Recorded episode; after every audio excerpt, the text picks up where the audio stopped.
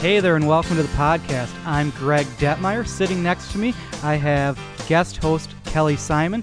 And since out the window, we have a beautiful picture of the Mississippi River. We are live in downtown Dubuque at Keystone's KPEC conference. Clearly not in my little windowless, almost windowless office.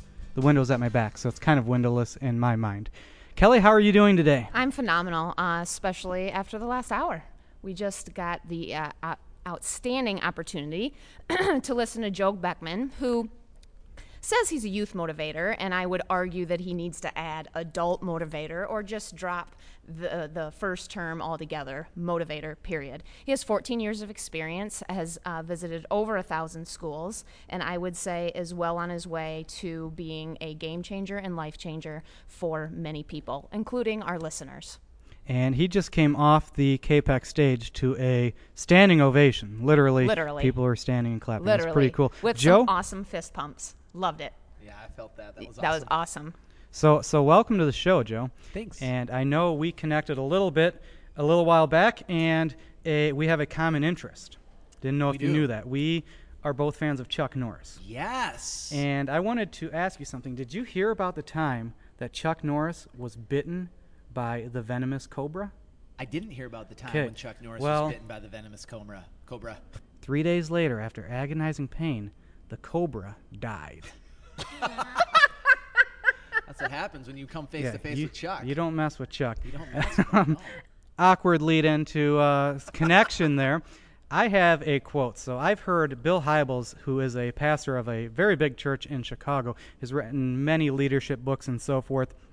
He is quoted as saying, "In today's world, through technology, we are more connected than we've ever been. Yet I would argue we are more lonely than we've ever been," which I feel ties very well into your message. Could you just talk a little bit about where you feel like we are as a society as far as our connection, like human-to-human connection as opposed to just through the technologies? Yeah, I think it's a really important question, and I think that quote really nails it on the head. We are more connected. I mean, we can send a message right now to Tokyo, Japan right now if I wanted to, and they would get it in less than 10 seconds.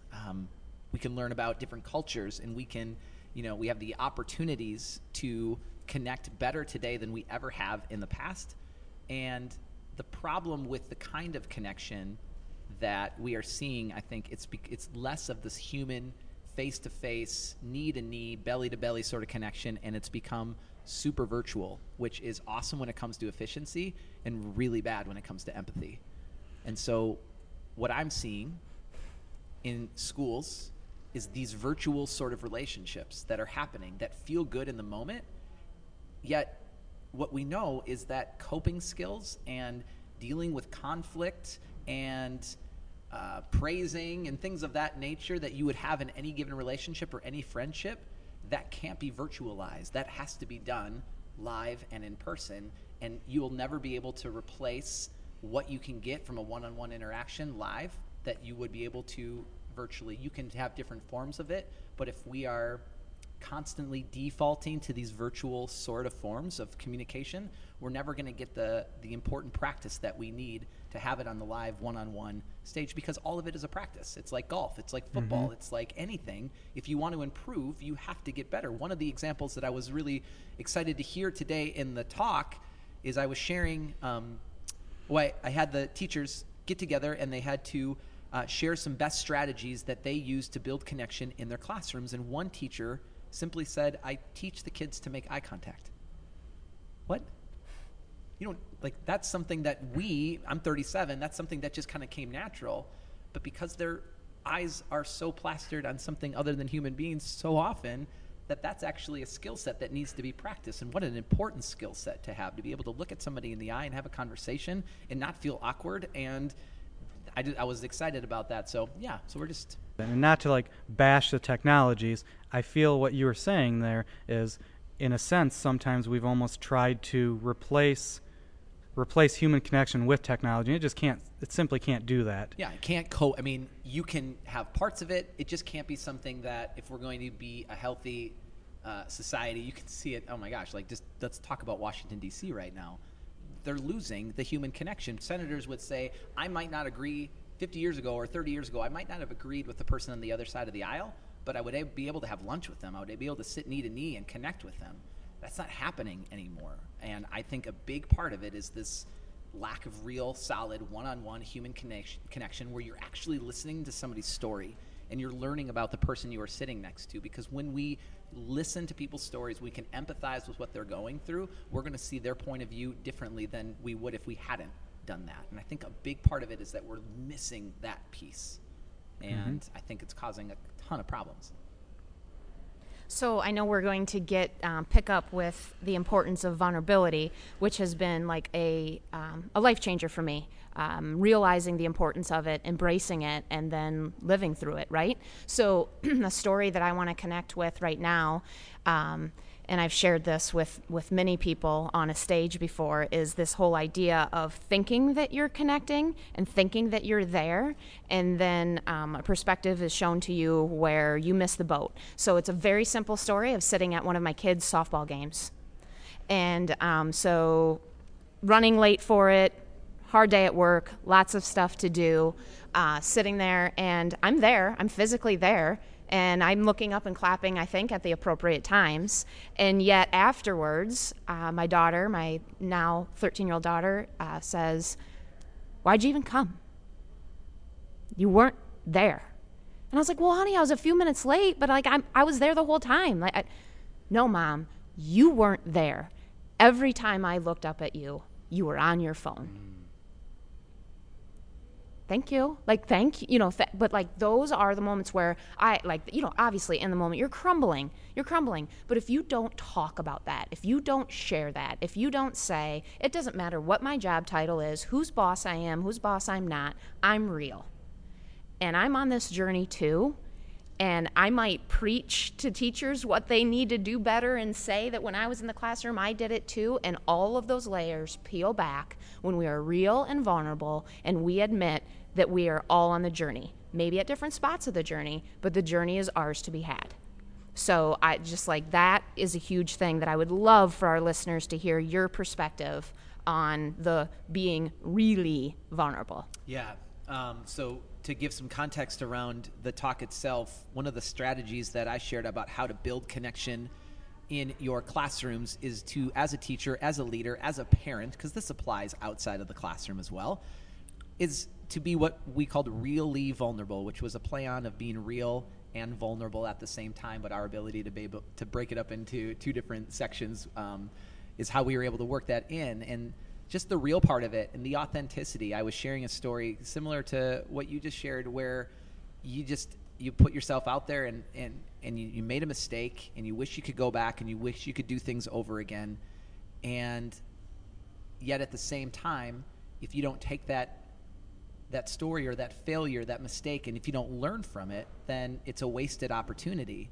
And I think that's kind of part of it. But the other part is being able to then not just learn from it yourself, but then being able to share it with other people. I think that's a critically important part, that you can be real with our students or with our young people, because I know, at least when I look back and reflect on how I observed coaches and teachers and my parents, I put them on this pedestal. And the further they were on that pedestal, or the higher they were and the lower I was, the less connection we had. And so as adults, I think it's critically important that we remember that kids are looking up to us, even the kids that might not seem to quote unquote like us all that much.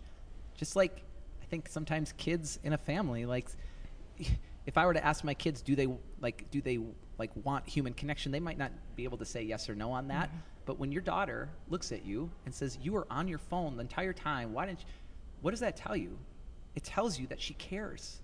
It tells you that we crave this. This is not something that is a motivational speaker only sort of thing. This is something that we are biologically wired for. There are chemicals in our brains and in our bodies that get released when human connection happens. And without that human connection, those chemicals don't get released. And I think so it's so important that we're, number one, we're real and we're authentic and we're able to share our story and take ourselves off the pedestal, and then also be vulnerable enough to be reflective and go, okay, what can I learn from that? How can I grow? How can I improve? And who do I need to share that to? Even if, like I was saying, like because the story that I share is when I was in a tricky situation with my wife, and I was saying things and doing things in a manner that was not in alignment with how I wanted to be living my life. Basically, I was being a jerk, and she called me out on it, and she said, if things don't change, changes will be made. And it's a hard story for me to tell because I'm in front of 800 people, and I'm basically saying I was emotionally abusing my wife 11 years ago, and that's hard. That's hard for me to admit that, and yet there's not a talk, there's not a story that I have in my arsenal that people want to connect with me more about afterwards than that one. Well, let's be honest. So that's what vulnerability does. So here's in my take what vulnerability does. This went the keynote an hour ago went from like, Joe is awesome. Like we're having fun. He's, the high fiving, like the basis of the talk. Like, yes, this is so great. He's just amazing. Look at the cute pictures of his kids, and like, I kind of want to be him, and like this whole thing, right? And then all of a sudden, it became so much deeper than that. And all of a sudden, after your story, I trusted you. Interesting. Like I literally trusted you. Yeah. And there was no longer whatever we just had, 900 people in that room mm-hmm. plus. There wasn't. I was hoping they were at the same, but it didn't matter because after that, I heard you, I saw you. Yeah. Where before, you were a great motivational speaker. That's a huge difference. Yeah. So if we can do that, for our family, for our colleagues, guys, for our students who deserve the fighting chance in today's society, that is our role and responsibility, period. Not to mention the modeling part of it, right? Kids learn from what they see. And so when you as a teacher, as an adult, can come to the table, cut yourself off at your own knees and say, I screwed up, I messed up, I fell flat on my face, they see that. And oh my gosh, what do you think happens in their brain? They're not going to immediately all of a sudden become vulnerable as 5th graders or 7th graders or 12th graders. But every little time that happens, there's a little drop that goes into that bucket. And when that bucket gets filled, man, their experiences that they've had from people like you who are sharing their vulnerability is going to allow them to be vulnerable themselves later in life, because they're going to go and they're going to look back at the people who they looked at when they were younger for their values and for their vulnerability and a lot of their choices. So what a gift you are giving to your students when you can be honest, you can be real, and you can be vulnerable. There's such an impact that can be made. So as you guys were just talking there, I thought of a story where you guys both have 3 kids.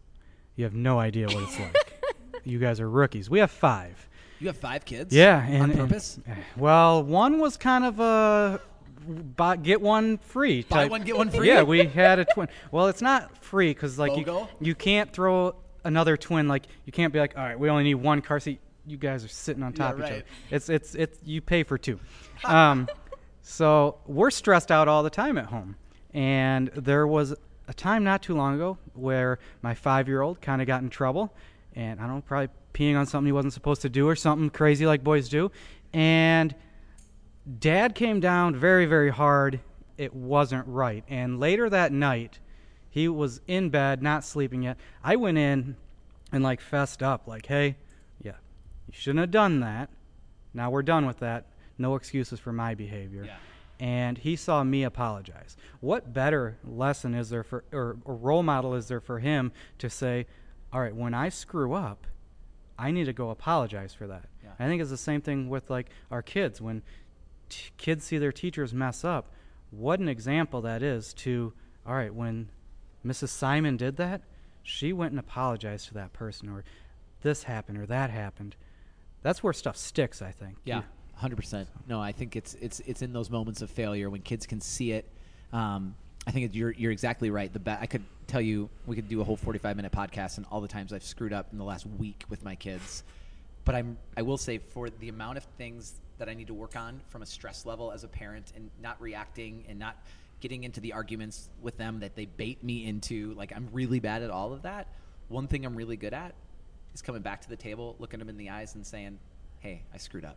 I messed up. I'm sorry. Sometimes I'll be in like mid consequence, right? I'll be like, you are grounded for a week, and they'll be like, that doesn't even make sense. And I'll go, you're right. That doesn't. Like, what was I thinking? That's me reacting. I'm sorry. You're grounded for a day. It's not like wiping it off completely, but it's being able to be self-reflective enough to ask how you can be, so you can, own your own lumps, your own mistakes, but then, like we were talking about, being vulnerable enough to be able to admit it, to go over there and say, hey, I messed up, and that's not perfect. What a, like you're saying, what a gift, what a lesson. And I think we so often put teachers or kids put adults on pedestals. Yep. And I think if they don't put us on a pedestal or don't put them on the pedestal and we're not being vulnerable, then we're going to be seen as a hypocrite. Like if we're talking about, oh, you have to be honest, yet we're kind of not really practicing that and we're not on that pedestal in that kid's mind, now we're seen as a hypocrite. I really like what Mr. White said in one of your videos was like, before we can deliver content, the kids have to buy into us. Yeah. If we're seen as a hypocrite, it's not going to happen. Right. So I think that's a huge thing, and I want Joe to give his opinion on this, where we're at as a district anyway is really pouring our time into our people, as in our teachers, because in my unresearched opinion, we have to have adults, the adults in front of our children have to be ready to step off the pedestal. And in order to do that, they have to be self-fulfilled themselves, and that level of confidence has to be there, and it can't come from the pedestal. So that takes digging, right? And you had us do just even a quick dig. That was the hardest thing I've done in a week, which was tell our listeners about the activity of I Stand for This. Yeah. So so many good things that you just shared right there. We could debrief on that for the entire time, but I think it all starts with us. It all starts, like, you can't properly connect well with other people. You can't respect, you can't love other people as much as you possibly could until you love yourself first. And I think that's a key part of it, because people will say, what do you mean? I love my kids. You can't tell me I don't, but you can't to the best of your ability. You're leaving something on the table if you're not looking inward and asking, what do I need to work on? Or, like we're going to talk about right now, what do I value? What is important to me? And, many times, kind of how you mentioned in the intro at the beginning, you're like, this is a guy that can talk to kids, but I think adults need to hear it too. Oh my gosh, do adults need to hear this message? What happens that you think that at age 21, you flip a switch and all the baggage that you've dealt with over the last 21 years is gone? No, so many adults have grown up in a generation where you don't talk about your feelings. I don't think I heard my dad say, I love you once. Amazing dad, my coach, I knew he loved me, but he never said it because it was not part of anything he ever practiced when he was younger. So it goes back to that. And so my point is, adults need to hear this message as much as kids, if not more, because all of the extra baggage and the, the scars and the things that they have dealt with when they were younger, it's not as if they just go away. Right. And so I think it's critical that we look back, we own our story, we know our story. In fact, there's plenty of research out there that says the number one thing that we can do for our children as parents, probably as teachers as well, is to own your story and to say it confidently, even the tough parts, and to forgive the people in your lives who went through that tough part with you or caused that tough part, but to be able to say that was then and this is now. And I think a lot of times teachers go, that was then and it's kind of now and it's a little bit of now and then, and they can't ever really truly make that strong connection that they want to make because they haven't totally got good with their story. And so this activity called I Stand for This is a really low risk, great way for people to identify what's truly important to them. And it's a piece of paper that has about 50 values on it. And then what I do is I have the teachers circle 20 of the values that are the most important to them. And I say, wow, what if you had 20 values that you really knew that you could get behind? And they do that. And then I say, now take that 20 and take away 8 of them. So they get it down to 12, and then I say, cut that in half, and they get it down to 6, and at this point, they want to punch me in the face because it took them a long time to get to 20, and I'm telling them to take that 20 and then whittle it down to eventually we get down to 3. And those 3 values that they walk away with is just something that they can use as their north compass.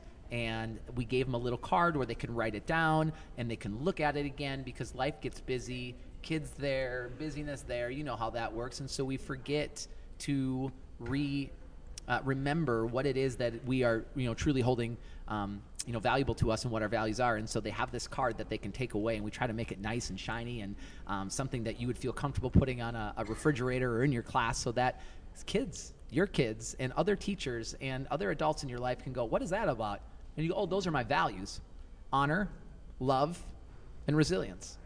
Wow, that's what you stand for? Yeah. And it helps not only tell them who you are and what you stand for, but again, it's that reminding yourself, this is who I am, this is what I stand for, and when those tough decisions that I have to make every single day get put in front of me, I have to make a choice. And the choice, when you know your values, is much simpler. Either you are getting closer to your values or you're getting further away. What do you choose? And we can go down that road and continue, but at least you have the core values identified. And someone might say, well, I did this 3 years ago or 5 years ago or even a year ago.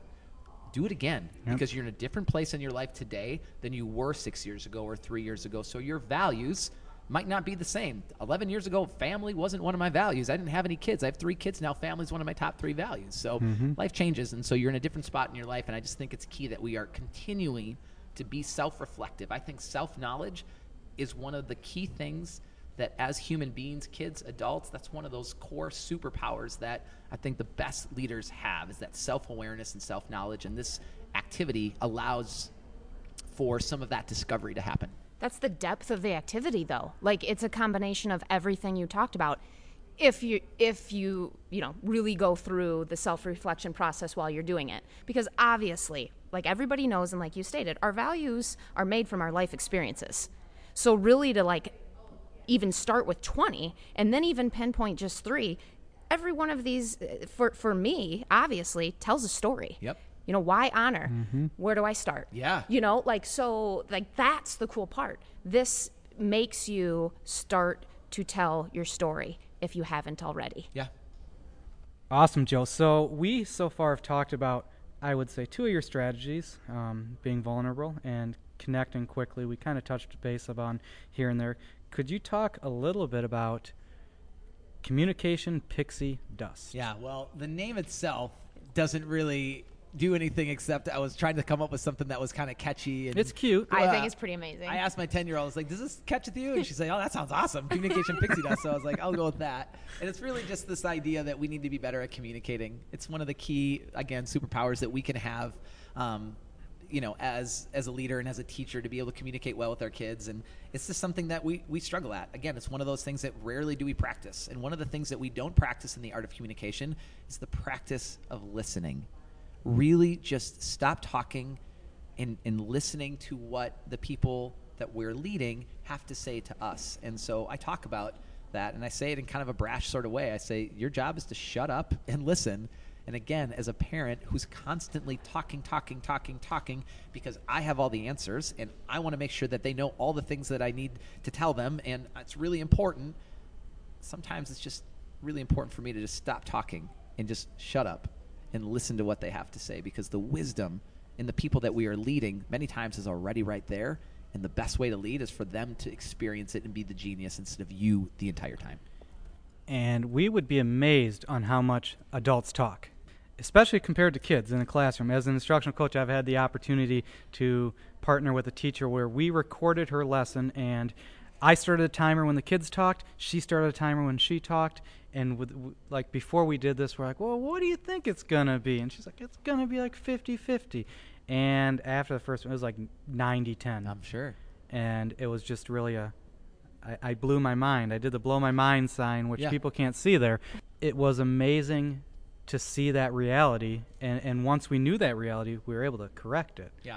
And get those kids talking more and letting them own their learning and their time as a group. As a teacher and as a parent, you're giving yourself a gift by doing that, because you're just shutting up and listening. Let them, you don't have to always have the right answers. You can just step back, stop talking, and you can learn from them, and that's really helpful for you, because that's a lot of energy, it's a lot of time.